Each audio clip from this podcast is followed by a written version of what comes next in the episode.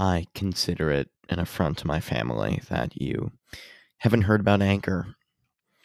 It's the easiest way to make a podcast. Let me explain. Okay, let me let me just lay this out for you. It's free. There's creation tools that allow you to record and edit your podcast right from your phone or computer. And and get this, okay? Anchor will distribute your podcast for you so it can be heard on Spotify, Apple Podcasts, and many more. You can make money, moolah, from your podcast with no minimum listenership. It's everything you need to make a podcast in one place. Download the free Anchor app or go to anchor.fm to get started.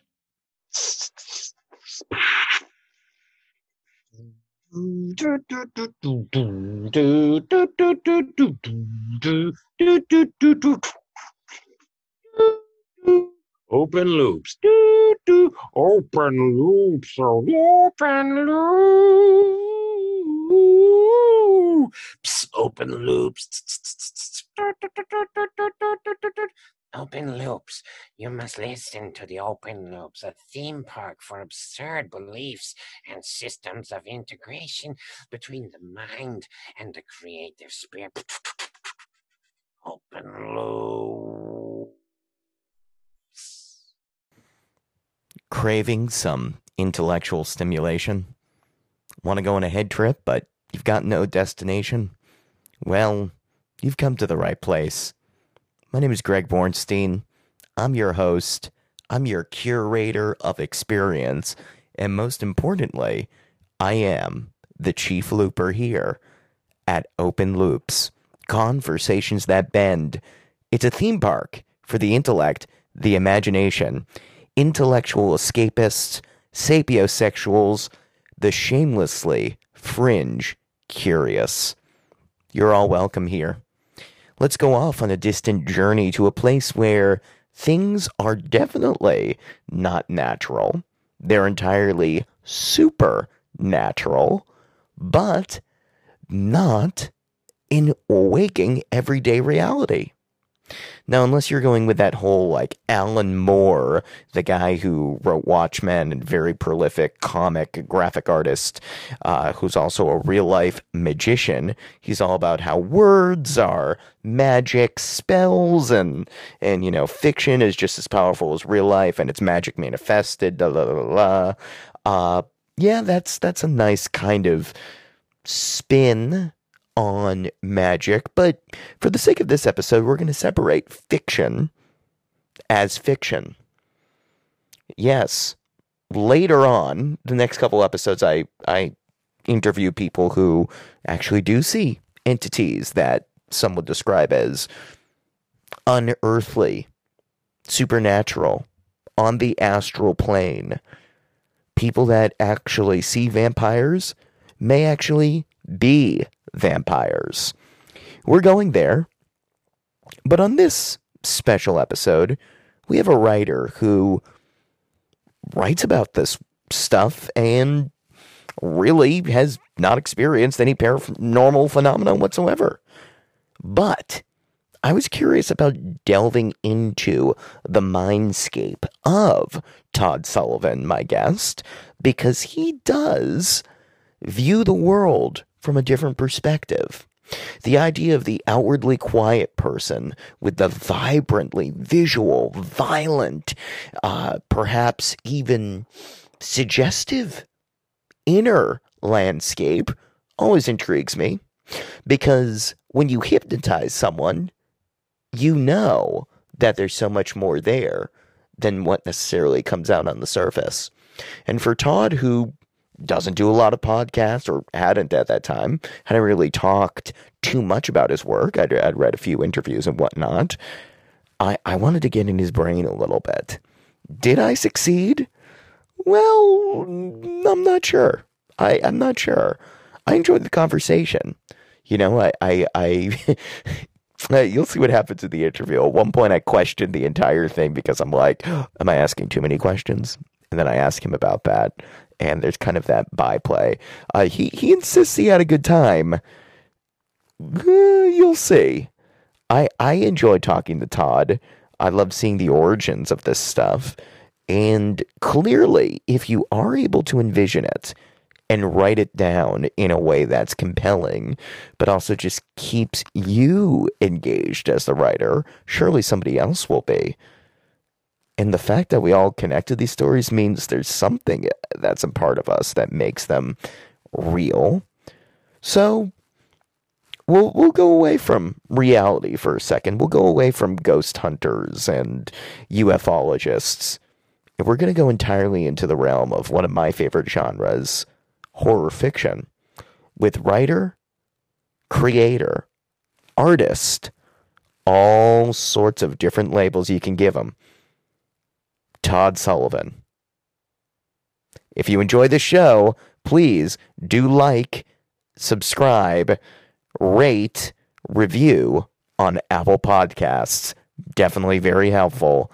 And now, without further ado, vampires.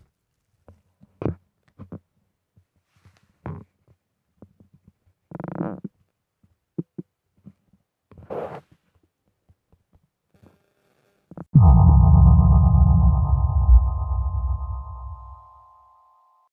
So today I have Todd Sullivan, a writer, a martial arts practitioner, a teacher of English as a second language, uh, a man that well, you do a lot of things, Todd. Uh, you know, honestly, I'm very curious because you know, as I was reading over some of the work that you do, um, you know, I, well, first of all, thank you for coming on. I appreciate it. Uh, thank you for having me. Cool, cool. Um, I was curious because you know what you wanted to talk about. You, you said, "Hey, I'd love to be in the podcast, and I'd love to talk about what I practice." So, tell me this: beyond being a writer, beyond being a teacher, and doing like uh, martial arts and whatnot, what else do you practice? Uh, I beyond being a writer, and beyond being a teacher, I guess I practice uh paying attention to what's going on around me. I mean, that's very important for being a writer. So I'm aware of the cultural situations that I'm in. I try to learn as much as possible. That's why I travel around the world.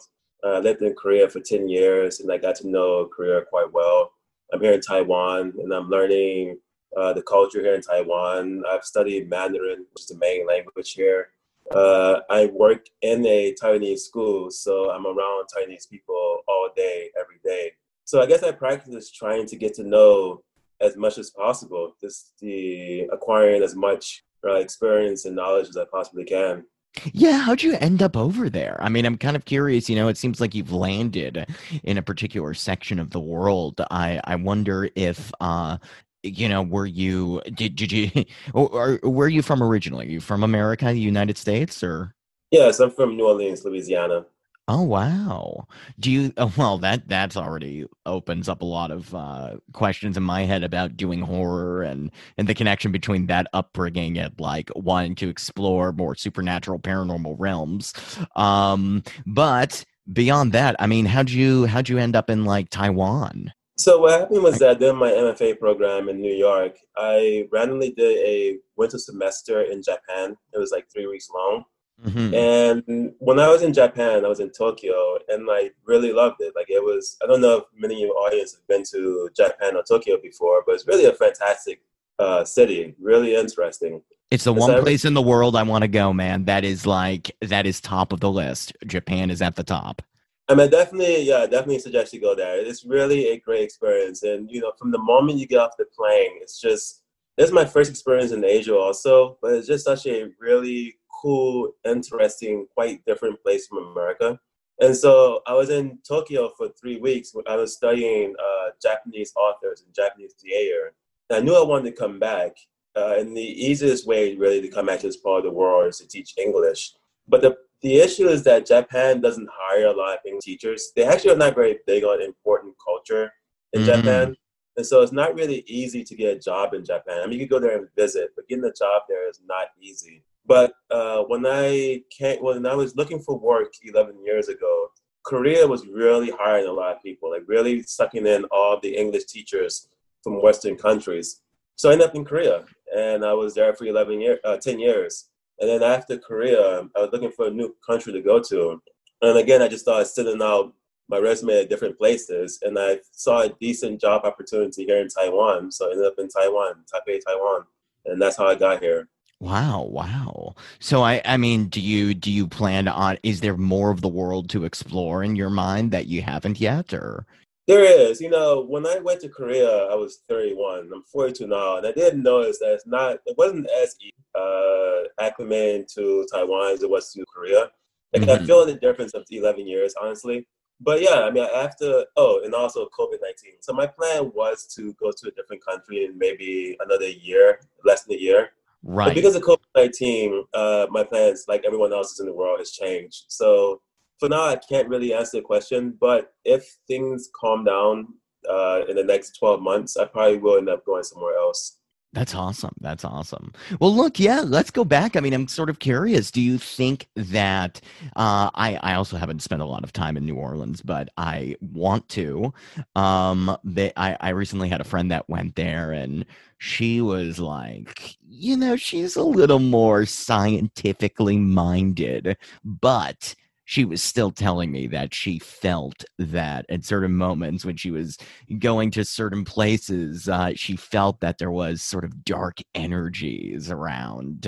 Um, obviously, it's got this sort of idea in culture. New Orleans is voodoo and they're witches and stuff like that. I mean, did any of that stuff impact you as a kid or growing up that like sort of rubbed off in your creation of horror?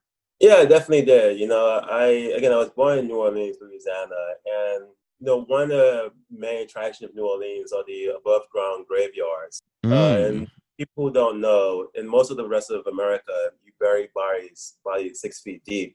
Uh, but in New Orleans, because we're below sea level, you can't because you hit water. So the, Yeah. our graves are actually above ground. And there's all, all these interesting, very gothic, uh, you know, mausoleums and cemeteries and all these, you know, just constant reminder of death. So this is a constant uh, something you're constantly dealing with when you live in New Orleans. You can't really avoid the fact that one day you will die and like death kind of surrounds you. But New Orleans also has a very big Catholic population. Um, there's a very big Baptist population.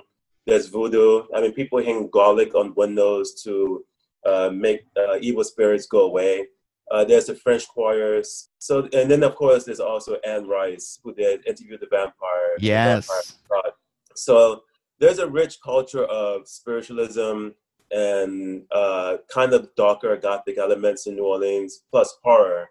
Um, I don't know, again, if your audience are aware of the movie um, Angel Heart that um, Robert De Niro was in. Right, like right. A, so, yeah, there's just like this uh, tradition of kind of horror that pervades New Orleans. Did you ever have anything that you would classify as a paranormal experience? I don't. I wouldn't say that. No. I mean, in paranormal experience, like my publisher, uh, Nightmare Press. That's what he does. That's what they do. They do paranormal books mostly, and Mhm. they actually carry. They go around America and characterize um, paranormal experiences different places. And so, like I've talked to him. I've listened to him uh, many times. I don't think I've had anything similar to that. No, uh, I don't think so. Really? So you've never? I mean, I imagine there are psychics and uh, you know, some all that kind of stuff going on. Depending on, you know, some are more real than others. Um, did did anyone in your family ever like meet with someone practicing spiritualism or voodoo and run to you and say like, Todd, this stuff is real. I'm telling you, it's scary. Like, did you have any of that growing up? Uh, growing up, no. You know, believe it or not, my childhood was very quite ordinary and normal. Uh, so not really. I mean, I think I I, I read a lot of different kind of things. Um, I have a very uh, strong imagination. I listen a lot, but personally, I think my my family is just kind of, I guess, more not quite that interesting. I suppose. No, I mean, look, I I'm sure it, it definitely well that if it wasn't going on outside your head, it's definitely something was going on inside of it. Um, I mean, do you think that when you were grow were you were you a quiet kid? Like, did anybody know that you had this level of imagination growing up? I was definitely a quiet kid. Uh, I spent a lot of time by myself. Uh, you know, honestly, I was born with a speech impediment, so for a long time, I didn't really speak much at all as a child. And then I did many years of speech therapy. And as a result, I spent a lot of time reading. I spent a lot of time in silence, and then I spent a lot of time writing. So yeah, I mean, definitely, uh, Quiet Kid was what I was. Interesting. Yeah, you know, I kind of think whenever uh I think some Stephen Colbert or someone made a joke about that. Stephen King is clearly everything that he's put out is just like a clear statement that my childhood sucked. Um, I wonder if, you know, I, now the thing is, the stuff you're writing about, I mean, I'm talking, you know, you have the Windshine Chronicles, which is a dark fantasy. You have this vampire series um, that is, I mean, it looks very interesting, the vampire series of extreme horror. Um, and, you know, I know I've read that you take a lot of the characters that you've encountered across the world and in your life and sort of transform them into perhaps people with more fantastical journeys than you did. Uh, what parts of you, Todd, show up in the writing, you think? I think, uh, I mean, the foundation of all the writing is the person who writes it. So I am the the first level, I suppose, and then the second level are the people and the events that uh, I see and experience in life, and then the third level is my imagination and also you know just writing type stuff like plot characterization uh, things like this. So it's like a multi-level uh, multi-level to my writing but i am the first level. I mean it all comes it all comes of course from me. So i'm the yeah the i guess the alpha in the writing itself Right. I mean, are there any sort of particular themes that, I mean, like I'm reading, you know, if we look at the description of Butchers, which uh, came out this past November, vampire series of extreme horror, Butchers, available on Amazon, it says kidnapped, turned, and locked away in a concrete basement. High school student, Seiming, is taught the ways of the damned. I mean, were you ever locked away in a concrete basement? Were you ever did you ever feel like you were in that kind of position in high school? Like are there any themes of that from your life that went directly into your writing if people know you well enough? The interesting thing about that is that butchers comes from a, uh, a novel that i sold to a publisher that eventually went bankrupt. And so the initial novel natural police uh, had slightly different characters in it and then i changed them over time. Huh. so the the first uh, iteration of Seiming was actually called Jong Hyung, and she was actually older. She was a university student. Mm-hmm. But then, as I started writing, as I kind of broke the novel apart and started putting it back together, because I wanted to last for quite some time. So there's going to be some growth to all the characters. It's going to be like an ongoing novella series, whereas before it's just a novel. Right. And so I started her off a bit younger, and then she's gonna. Well, I mean, she's a vampire, so they don't really age, but she's gonna kind right. of grow uh, mentally and emotionally as the novella series goes on from book to book. So it's really uh, that's really kind of um, like a an artistic choice to make her uh, like a, a graduating high school student. So she's really about 17, 18 years old. It was kind of like an artistic choice more than anything. Yeah, it's like but, a I mean, coming of age story, a classic coming of age kind of story. Right, yeah, but spread out over a series. So it's right. like a, yeah, coming of age stories spread out over, you know, five, ten, however many books I end up writing. But you know, I have read a lot. I've read a lot of different, and I read the news a lot. So I think again, all this kind of stuff influences where I write and how I write.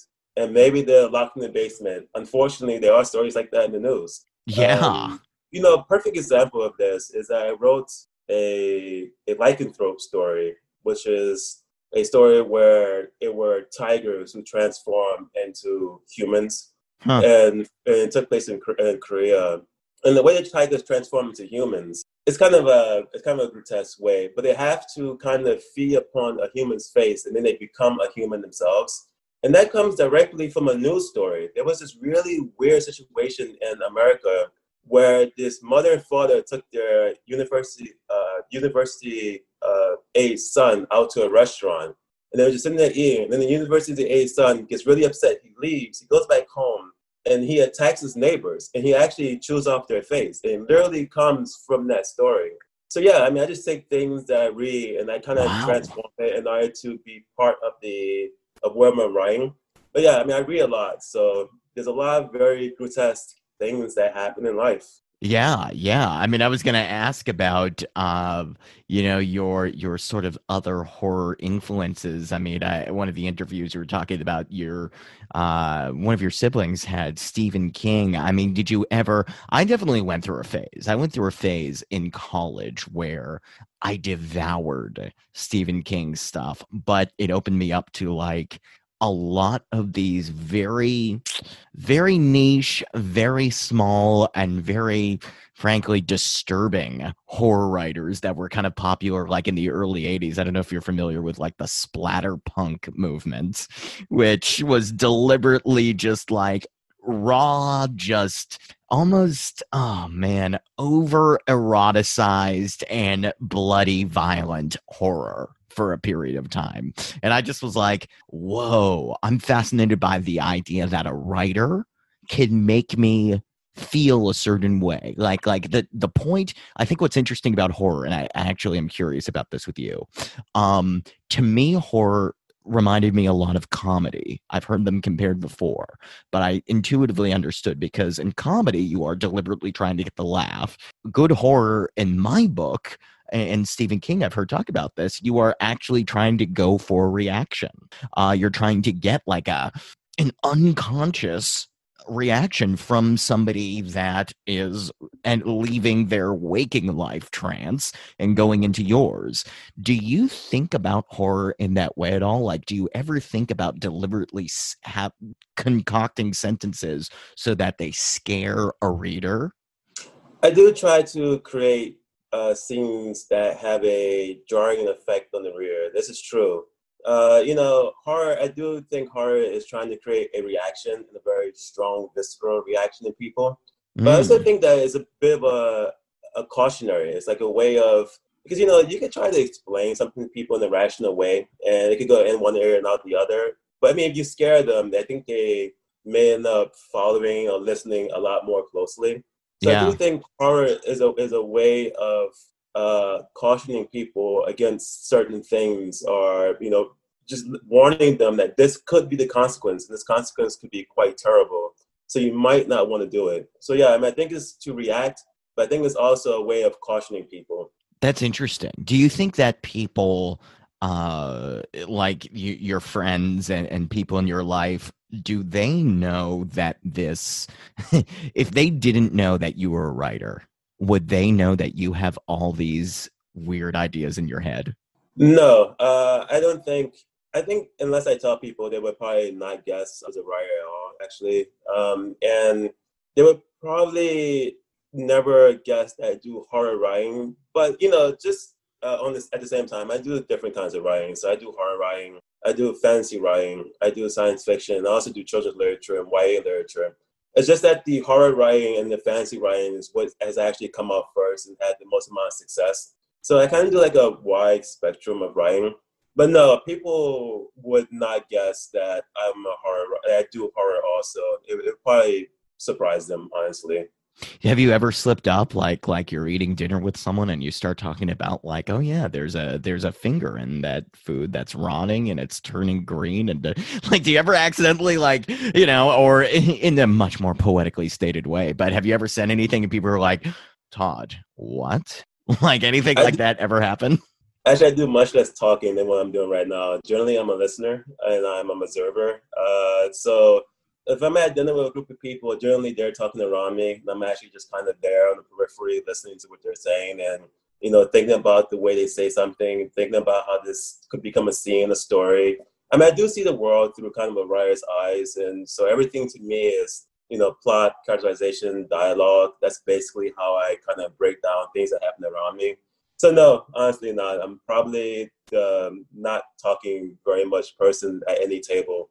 Wow, I'm curious why you uh, what what why you're doing the podcast circuit. Is there something that uh, is it is it is it almost like an exercise for you and like opening up when when you go on someone's podcast and you talk about your work? Because it almost seems like you don't often do it. No, I actually do. This is probably my. I've done quite a few now, and I did my first one maybe as soon as Butchers came out. I did a podcast And it's my first one. I've never done it before, but I, I find it pretty interesting because this is more concentrated conversation. I feel, Yeah. but it's also a promotionary thing. You know, uh, a very long time ago, like 20 years ago, I actually self-published a book, uh, a collection of short stories, poems, and novella called One Hour, and that actually was also horror. But it was um, it was a bit kind of different horror because I was 20, 20 years old at the time, so it was actually a bit different. And when I self-published this book, I promoted it for a year. And what I did was I drove throughout uh, Southeast America. So I drove to like Texas. I was living in Atlanta at the time. So I drove Hmm. to Texas, Mississippi, Louisiana, Tennessee, North Carolina, South Carolina, uh, Florida. I drove all over and I would have these book signings and I would stop at different places with my books and I would, you know, do a meet and greet at the uh, book signs I up with. So it was always me interacting with the public. And sometimes a weekend, I would end up interacting with, you know, several hundred people, depending on how crowded the venue was. And so, you know, when you're promoting yourself, you have to communicate with people. You have to talk. You have to let people know who you are because the world is very crowded and you have to make your voice heard, make people realize who you are. So, I mean, this is just part of the job, I think. This is a part of being a writer or being an artist in general. Do you feel okay doing it? Like, do you secretly hate this right now? No, I don't. I mean, I have another one scheduled later on this week. I do this all the time. Uh, I do this all the time now. And this is the only way. I mean, I live in Taipei, Taiwan. I mean, I can't really uh, promote myself in America. But even if I Right. was in America, COVID 19, people are not doing book signings right now. Yeah, no, of course, of course. Yeah, I mean, look, it it is amazing that uh, you know, I, I was reading one of your uh it looks like it was a recent blog post. Uh it must have had you on it as guest blog, and you were talking about the idea of you see the world like like the matrix idea being there, but it's not numbers it's words. And i really i mean already like okay great todd you you've proved it. You're a good writer like great good work. But second i'm like huh that's an interesting idea that i mean uh, i when people speak i see words but it almost is like when you live when you breathe when you're looking at people you're seeing the the imagination explored on the written paper um it, it's kind of an interesting framework i mean uh, can you like even you know in this past week have you sat somewhere and been like oh yeah this would be a great book like does that just happen to you all the time how does inspiration come up for you It does come from what I see around me. I wouldn't think a great book, but I would think a great scene. I would think usually this would be a great scene, um, not so much a book. But yeah, I mean, I, I mean, honestly, I do see I do see things through the rise of a of a, of a writer. I mean, I've been doing it for so long now, and so that's how I kind of how I perceive, you know, the world and people themselves as uh, as characters, and as I see plots and subplots and narrative and things like this. But I've just been doing this for, I've been involved in writing and writing craft for so long that it's just how it has turned out. Yeah, that's awesome. Yeah, and look, I mean, a- a- and to your earlier point that you don't just write horror, um, you know, I mean, I can see how some people would think that a genre like that would be a trap. Um, in the same way that, you know, a comedic, um, again, not to harp on it, but, uh, you know, if you're a, a comedian and you're, you're, that's how people primarily know you, uh, you know, it's going to be hard for you in, in at least to to have the public be like, oh wait a minute, wait a minute, he's trying to now be a serious actor. Um, do you sort of think that? I mean, how conscious are you of like what it what happens if the books that get the most success are horror for the rest of career your career? Like, are you going to be upset? That you weren't able to do another genre like what it, i mean have you thought about that does it does it plague you at night or would you be okay with having a career where you still created your work but people still responded the most to the horror I think that, you know, despite the fact that I do do different genres, it's always a bit darker. Like even the children's literature that I did, um, it was more, I guess, akin to, what's his name, Roald Dahl. Uh, yeah style. Roald Dahl yeah yeah because like a lot of people don't realize like you know, very read the- dark Uh, yeah, it is.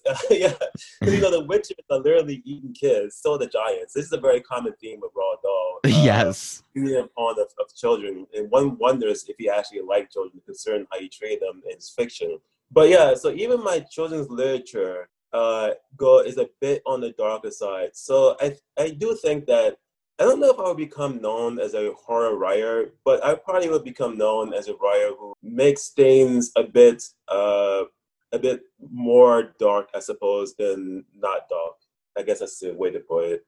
Interesting. Uh, out of curiosity, did you have you resolved the debate? I know you, you went through an internal debate about are you an artist, are you a writer, are you an author?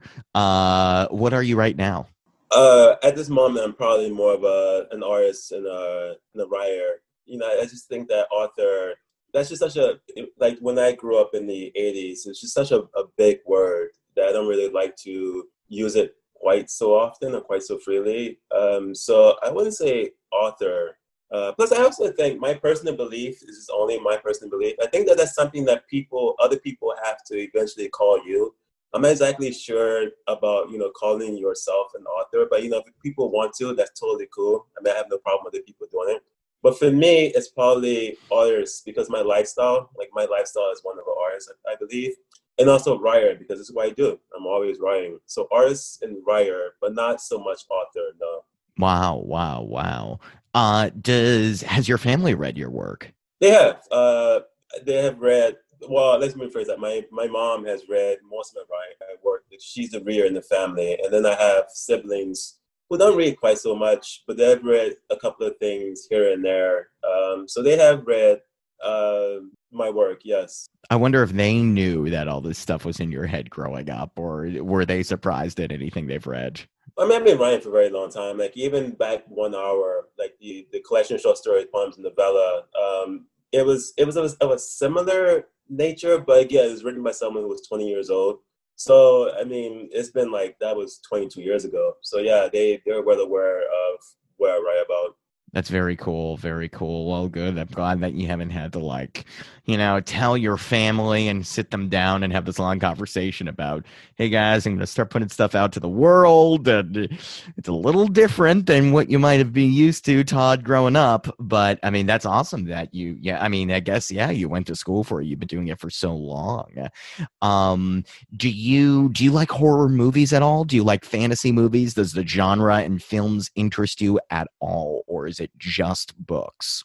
Well, this is a funny thing. I don't really watch much horror, and I honestly I don't really read much horror either because the the visceral nature of the scenes, particularly horror movies, I, I think is a bit um, overwhelming for me. I do see things quite clearly in my head, and I'm very empathetic. So I'm really there, there in the scene. Uh, so I try not to do it quite too often. I I have, of course, but not too often. I mean, I think the genre that I probably read most uh, for pleasure is fantasy, and then Mm. science. I started reading more science fiction in university, but I think fantasy was always my go-to my go-to genre. Honestly, throughout high school and even now, um, I, I read more. Probably no, now it's like half and half. I realize science fiction and fantasy. Yeah. Do you say that when you're writing? Um, do you kind of like like what is the Todd that people would see? Like I I've heard before that uh and again I I'm gonna harp back. It seems to be a common theme for my podcast, but I can't escape it. Uh, you know, eh, there were some hypnotists that were uh, I, I read something. I, I, I have a hypnotherapy background and hypnotist background, and they were talking about Aldous Huxley. And when Aldous Huxley would write, apparently he'd actually go into like a concentrated, highly focused trance state where it was like you you couldn't really even shake him out of it. It was like you would just see him kind of go into another world. His focus would go straight towards one, maybe the pen or the paper, and it would almost be like he was like catatonic to everything around him. Uh, do, are, are you? do you have any writing rituals? Like if people saw you in full creative mode, like does everybody have to be in the room and you just have to focus? Like what what is Todd writing like? Well, I wake up in the morning, I get coffee, and I write one single unique page a day, and then for the rest of the day, I revise. Uh, so that's basically my my writing process: a single page in the morning, and then I revise uh, revise the story throughout the day. Does it look pretty normal? Yeah. Does it look pretty normal, or would it be like? Uh, sorry to interrupt, but like, you know, would people think you could be working on a spreadsheet at a Starbucks, or uh, does it? Are you in a different place in your head? No, I, I believe it probably looks pretty normal. I'm just sipping coffee and writing, so I'm pretty sure. Uh, and I write on paper, like I write with pen paper first, uh, everything first. So yeah, it probably looks like I'm, you know, well, it looks like I'm writing, but it doesn't look like I'm doing anything in particular. No, so it looks fairly normal. Do you have nightmares? I do. I've had nightmares, but it's not something that I I frequently have. No. Um, you know, this country that I live in, I, I had I didn't sleep very well last night. This country I live in, Taipei, Taiwan, is a nice country. Anyone can come and visit it. I, I definitely recommend it. But in the summer, there's a lot of bugs, and like I had trouble sleeping because there's just so many bugs and so many roaches and spiders, and so that kind of Mm. kept me up last night. But for the most part, that's not a nightmare. That's just like a, a, a condition of living in this place. But yeah, for the most part, no, I don't. I sleep well. I don't have. Todd, no. you, Todd, like I, I'm so interested in the fact that like you are doing, you are writing things that are from like a totally different mind space than most people occupy in waking reality, and yet like you seem to be pretty normal. like you're like, oh, I mean, and normal quote unquote, whatever that means, but like you, you know, people would think you're writing you don't have nightmares, never had a paranormal experience, you're a traveler, you look at people. I mean, you've got the artist perspective, which is unique, but um there's nothing like like, you know, you're not doing seances at night and you don't have voodoo dolls, at least as far as I know. Um, do you think that am I am I the one person that's ever asked you about this? Like I'm sure some people must be like, dude, what is your life? Where does the vampire series of extreme horror come from?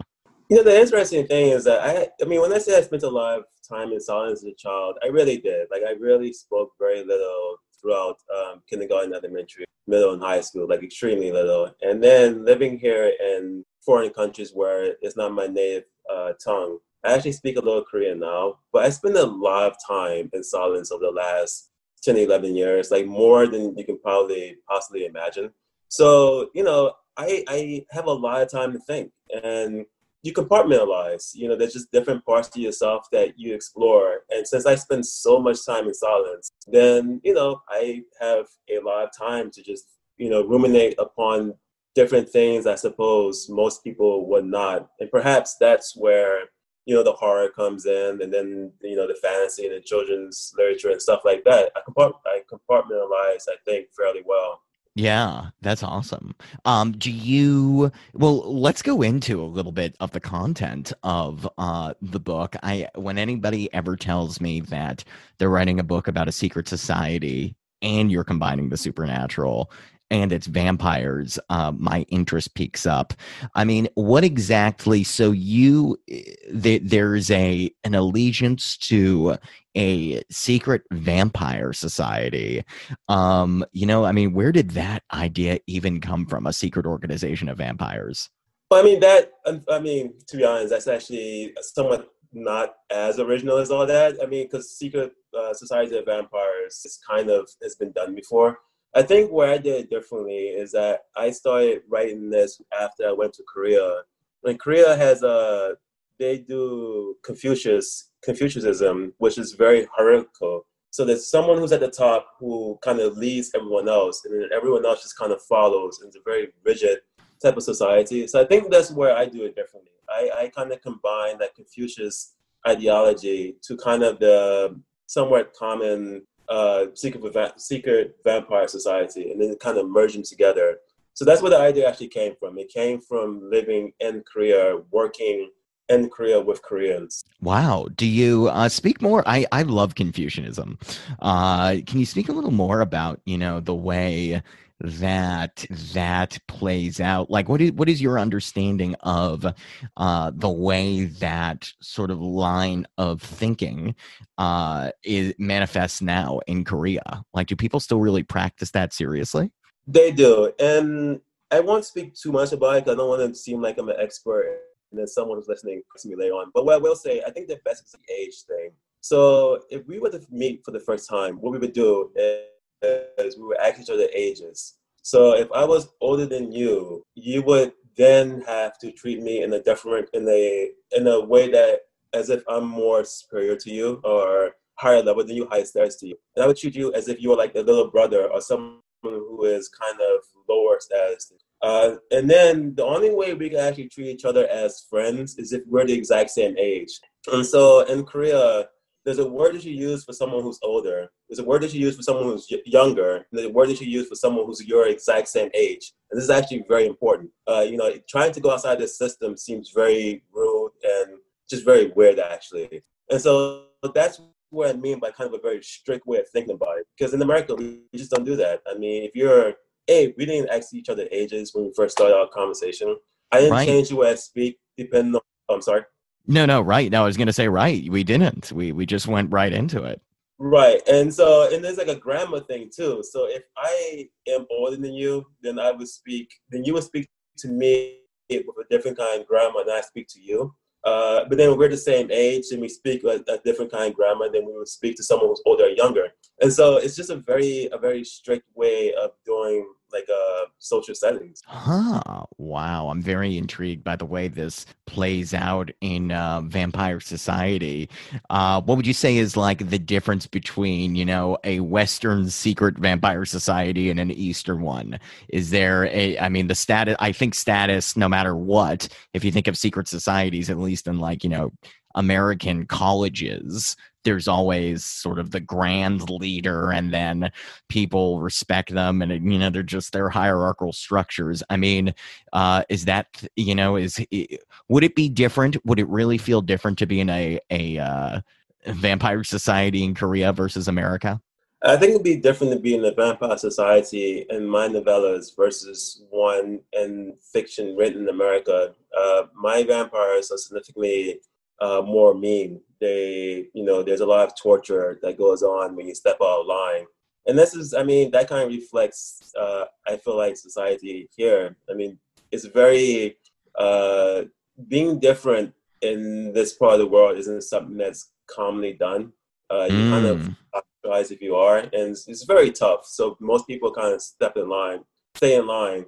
And there's, of course, there's good and bad, as with everything else. But in my books, versus I think of just a purely Western vampire book, yeah, I mean, when they step out of line, they are tortured, and it's very bad for them, and it's torture for a very long time. But you oh know, my gosh what what kind of torture are these Like- vampires doing I don't want to uh, give away your book. uh, I don't want to, without giving away everything. Guys, check it out. Uh, the Vampire series of Extreme Horror by Todd Sullivan on Amazon. Like, don't, you know, definitely support this man. Uh, but I mean, like, how bad are we talking here? It's you know if you read the reviews if you read the reviews uh you get a sense of it i mean I, I, can i just put it that way like just read the reviews and you get a sense of perhaps the visceral nature of the books themselves but definitely go and get it i mean if you really you go and read it and then you can figure out for yourself the level of torture Oh my gosh. Yeah, I mean, vampire series of extreme. So they're going to be three. You've had two out so far. The last, the second one came out in May. it's going to be ongoing there's going to be more than three but the, the third one is going to be longer than two like the uh the third one will probably be almost twice the length of the of the first two uh so but they're going to get longer as they go along but it's going to be an ongoing series there's no real there's no real end to it Oh, interesting. Do you do you have like an ending in mind? well you know because i wrote this as a novel before uh i already know like it's already played out pretty well i know where it's going so yeah i do have an ending in mind yes i do i have an ending in mind yes Oh, interesting, interesting. Very cool. Um, okay, so you know we've we talked a little bit about vampire secret societies. We've talked a little bit about vampire torture. Um, I mean, do who would you recommend not reading your book? Like, should they refer to the reviews again? Like, if someone is uh, scared of blood, probably should have read the book. I mean, uh, you know, uh, who who shouldn't? Who should we warn out there? Mm, I don't know. I mean, it's, it's extreme horror. So if you're if you're not in extreme horror, this is not the book for you. I mean, yeah. I mean, just depends on what your tastes are because the book is is multi. I mean, there's a lot going on in it. There's a lot of um, uh, kind of Korean culture in it that's kind of that people may find interesting. There's a you know this this story is about working a bad job, and that's the general idea of butchers. Like you have a very very bad job and it lasts forever, and that's a universal thing for many people. Many people have jobs they don't particularly enjoy, uh, and they feel it's just torturous going in every day. Did you So, have I mean, I've had bad jobs. Yes, I've had bad jobs. like, was there? Yeah, I wonder if there was a period in your life where you just thought you would never be able to, you know, pursue your dreams. Yes, I mean, I think that's very common too. I mean, many people. Um, I, I feel like I've been very lucky, or let's say very determined. I'll put it that way. Be very determined because you know when I was younger, I wanted to be a writer. I wanted to write books, and I wanted to live around the world. And I'm actually doing exactly that. But it took a lot of determination, just single-mindedness, in order to get to this point.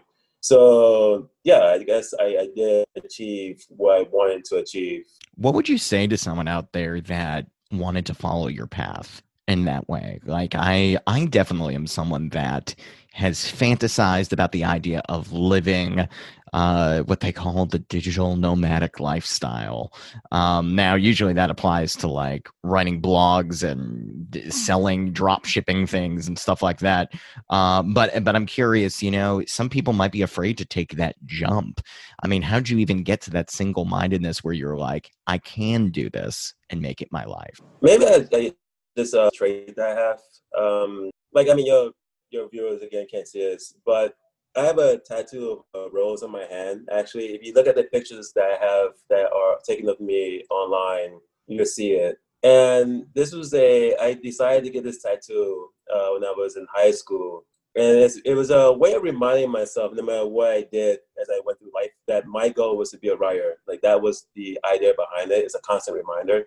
And I think that if you really want to achieve something that's quite significant, but kind of quite difficult to actually achieve, you just have to have a very single-minded, determined way because it's just not easy. There's so many things that kind of come into your way as life goes on. And it's easy to lose that path and you know end up being somewhere you didn't really want to be. So just being single-minded and determined in my is my advice to people. Was there ever a time where you almost could have not gone this way? Like, was there a moment that you had that was like, okay, I don't think I'm going to be able to do this? Or did you push past that? Did that even come up? Like, how, how does that work? No, those moments happen, but you know, the way I live my life, I you know, I start cutting off different uh, that I could take, like different outs that I could take. In the end, it's almost as if you know you burn the bridges behind you, so that you can't really go back, or you burn the bridges Mm. to the side, so you can't really go to this way or that way. You only have one way to go. So even when you start to become like, oh, I can't do it, or it's too much, you have no other choice, so you just keep going forward. Yeah, yeah. Do you think you're like a Stephen King type in the sense that, you know, that guy just keeps pinning books every hour, it seems like? Like, do you think you have that much in you that you could have like hundreds of books by the end of your career? No, I, I, I could never imagine doing that, honestly. Like, I think that later on, I'll probably end up releasing very little writing, uh, very few books, honestly. Like, I was still, I always write because I've been doing it for so long. It's like, you know, habit. Uh, but I always write, but I would prefer to, you know, honestly, I would prefer to teach. I would prefer to teach writing. I've actually picked up a lot about writing in life. So I would prefer to teach writing. Uh, I do this martial arts. Maybe one day teach martial arts. Uh, different things I would prefer to do, but just writing the time, even to like my 60s, 70s, 80s, no, I don't think so. Huh. Wow. Um, tell me a little bit about the Windshine Chronicles. So the Sunshine Chronicles is basically about what I was talking about being single-minded. It's a it's a group of men who go on these quests to become heroes, and the idea behind it was uh, what is needed to become to achieve something significant in life and to kind of achieve this uh, higher status, I suppose, uh, in life. And so And the metaphor are these quests, and it takes place in the fancy middle age of Korea. Hmm. Wow. I wonder if, like, me asking about this was just uh, fortuitous right after we talked about you being single minded. I mean, th- there's no way that, uh, you know, someone deciding to go on the hero's journey of being a writer didn't somewhat inform this. Do you think? No, I think they're connected. They're they're definitely connected. Um, the yeah, the idea behind it, but this is like an old thing. me. Again, going back to one hour, uh, it's it was about uh, trying to become a writer when I was 20. And that's definitely when you talk about when you start to feel like you can't do it. Definitely, I think when you're 20, 21, 22, when you're fresh out of high school into university, thinking about life, thinking about work, uh, jobs like this, uh, things like this, that you start to feel like you cannot do it. And so that was a theme that I wrote about even, uh, you know, 22 years ago. And you know, uh, Hollow Man, the Windshine Chronicles, kind of picks up upon the same theme in a more mature, different way.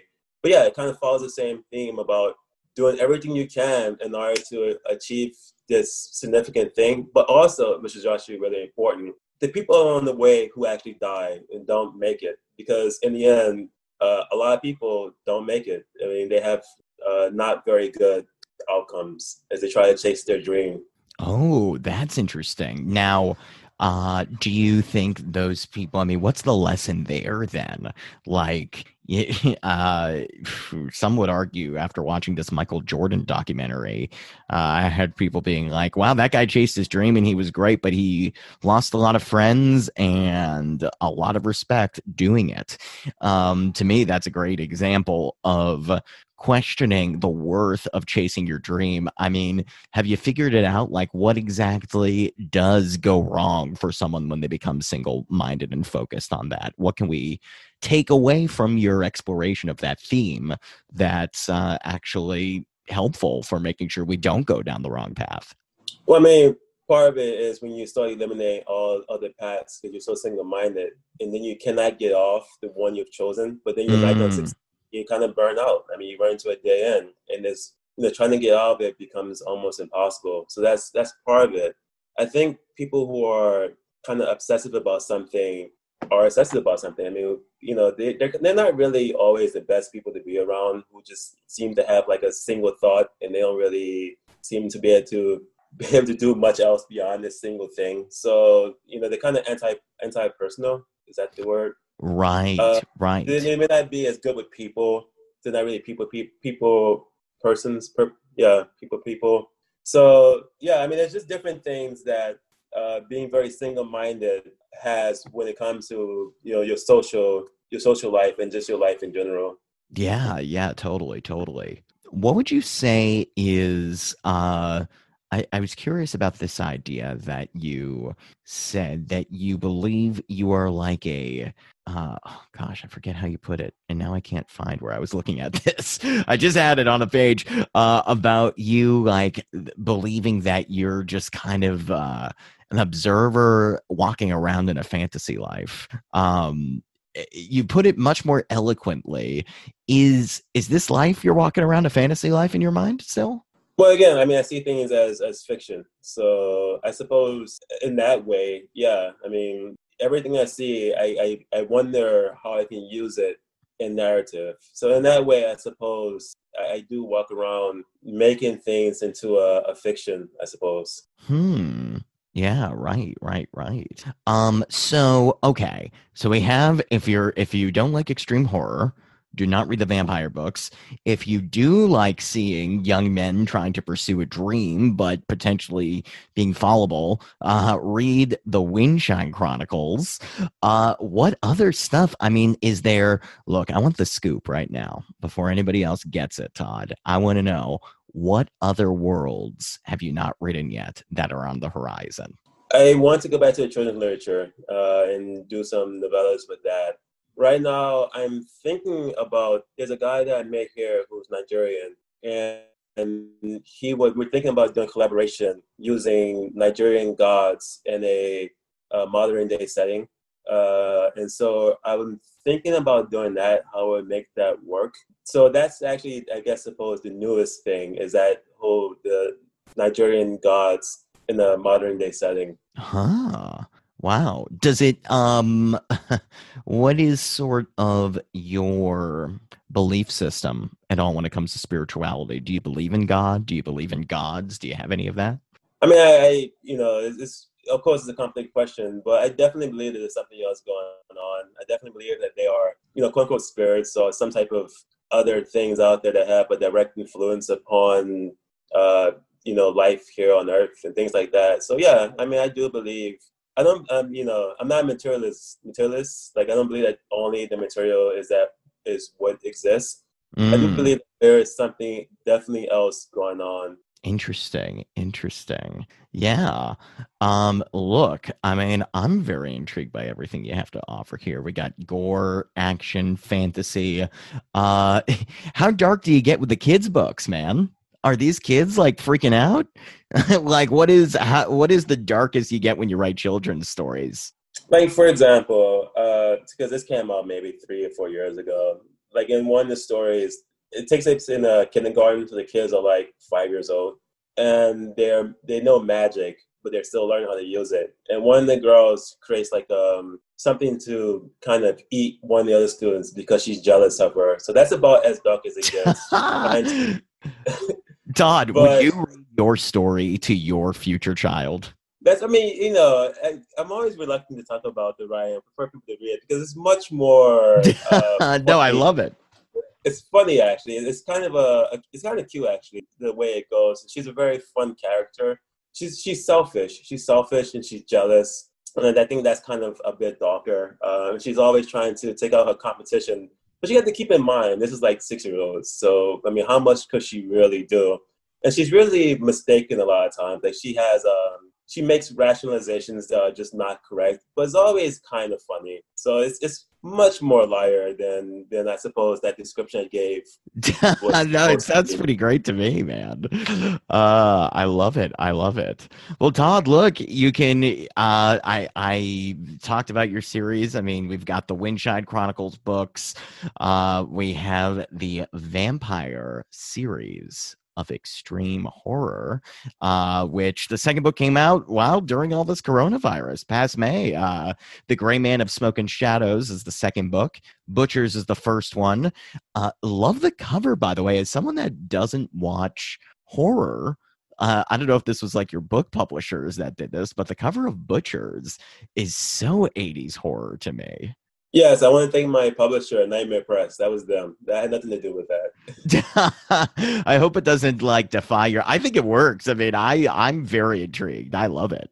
No, I love the covers. I love the covers of Butchers. And I love the covers of The Gray Man Smoke and Shadows. I mean, I, I totally, I, I was very, very pleased when I saw the covers. So, no, I love them. Do you think you can judge a book by its cover?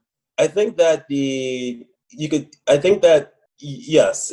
Sorry. I do think so because, you know, I've been, I've seen so many books with very, very not good covers. And, you know, I think it reflects the writing inside. I mean, you know, if you go to a restaurant and the restaurant looks poor and really terrible and the setting is really poor and terrible, it's it kind of says something about the service you're going to end up getting. Now, it doesn't necessarily have to be true. You go to a very bad looking restaurant, it could be fantastic service, fantastic food. Yeah, yeah. Still, I, I still think that presentation, presentation in general, is important. This is the soundbite I wanted. Todd Sullivan, artist, writer, author, but you know, don't tell him that because he doesn't like it as much as artist, writer, writer, artist. Um, to, he, you've been on, and you are telling me that when it comes to the realm of literal books, you believe that it's okay, and perhaps we should judge books by their cover. I agree, man. I look at a book cover and I'm like, this looks like it's a good book.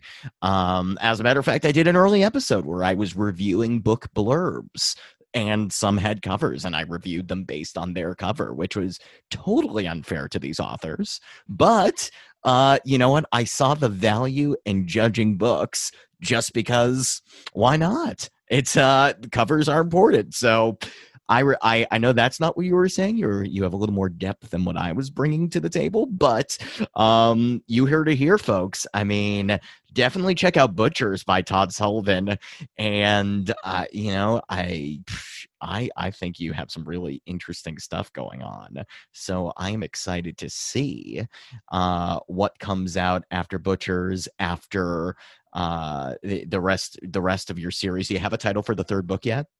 Uh, for the third book, it's probably gonna be Chingu for the uh, horror. For the one. vampire series of Yeah, Chingu means friend in Korean, and then for the third book in the uh, fantasy series, I'm almost finished that one, and right now it's called Blood Stew.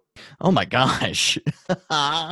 what is up with you eating and blood, man? I, I That's fascinating. Um what is blood stew? Or, or should you not tell us? You know what? Don't even tell me. right. Yeah, you can read the book. I mean, it's, it's yeah, you can definitely read the book. You'll figure it out once you read the story. all right. Well, look, we will definitely put links to all your books in this episode. Uh, very interesting talking to you, Todd. So happy that you are able to take what's been a lifelong dream and uh, keep living it. So I, it's been a pleasure chatting with you. And thank you for having me. It's been a very intriguing conversation having me. Oh, awesome. I'm glad. I'm glad. Thank you, Todd. Best of luck, and uh, we'll stay in touch. All right. Thanks.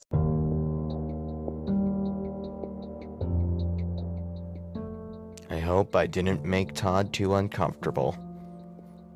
Though, like, talk about uncomfortable. My gosh, we're talking ripping people's faces off and, and torturing them while biting their necks and sucking out their blood. I mean, am I the one to, like, talk about? Are we, are we gonna blame me for all this here? Todd set me up, okay? I, I needed to figure out, you know, if this guy who was writing a sequel to Time Traveler's Wife, like, this would have been a different interview in the first place. And I'm happy he didn't write that sequel, because guess what? No one wants fan fiction offshoots. Uh, it, that's what happened with Fifty Shades of Grey.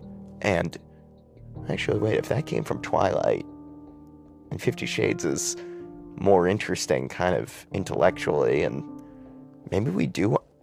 Todd, write the Time Traveler's Wife sequel, but include face ripping off. That's what the readers want, and that's what I want too. And all of you, I want you to have a wonderful week before Halloween experience. You're going to hear some very very strange things coming up, including an interview with an alien entity on Halloween itself.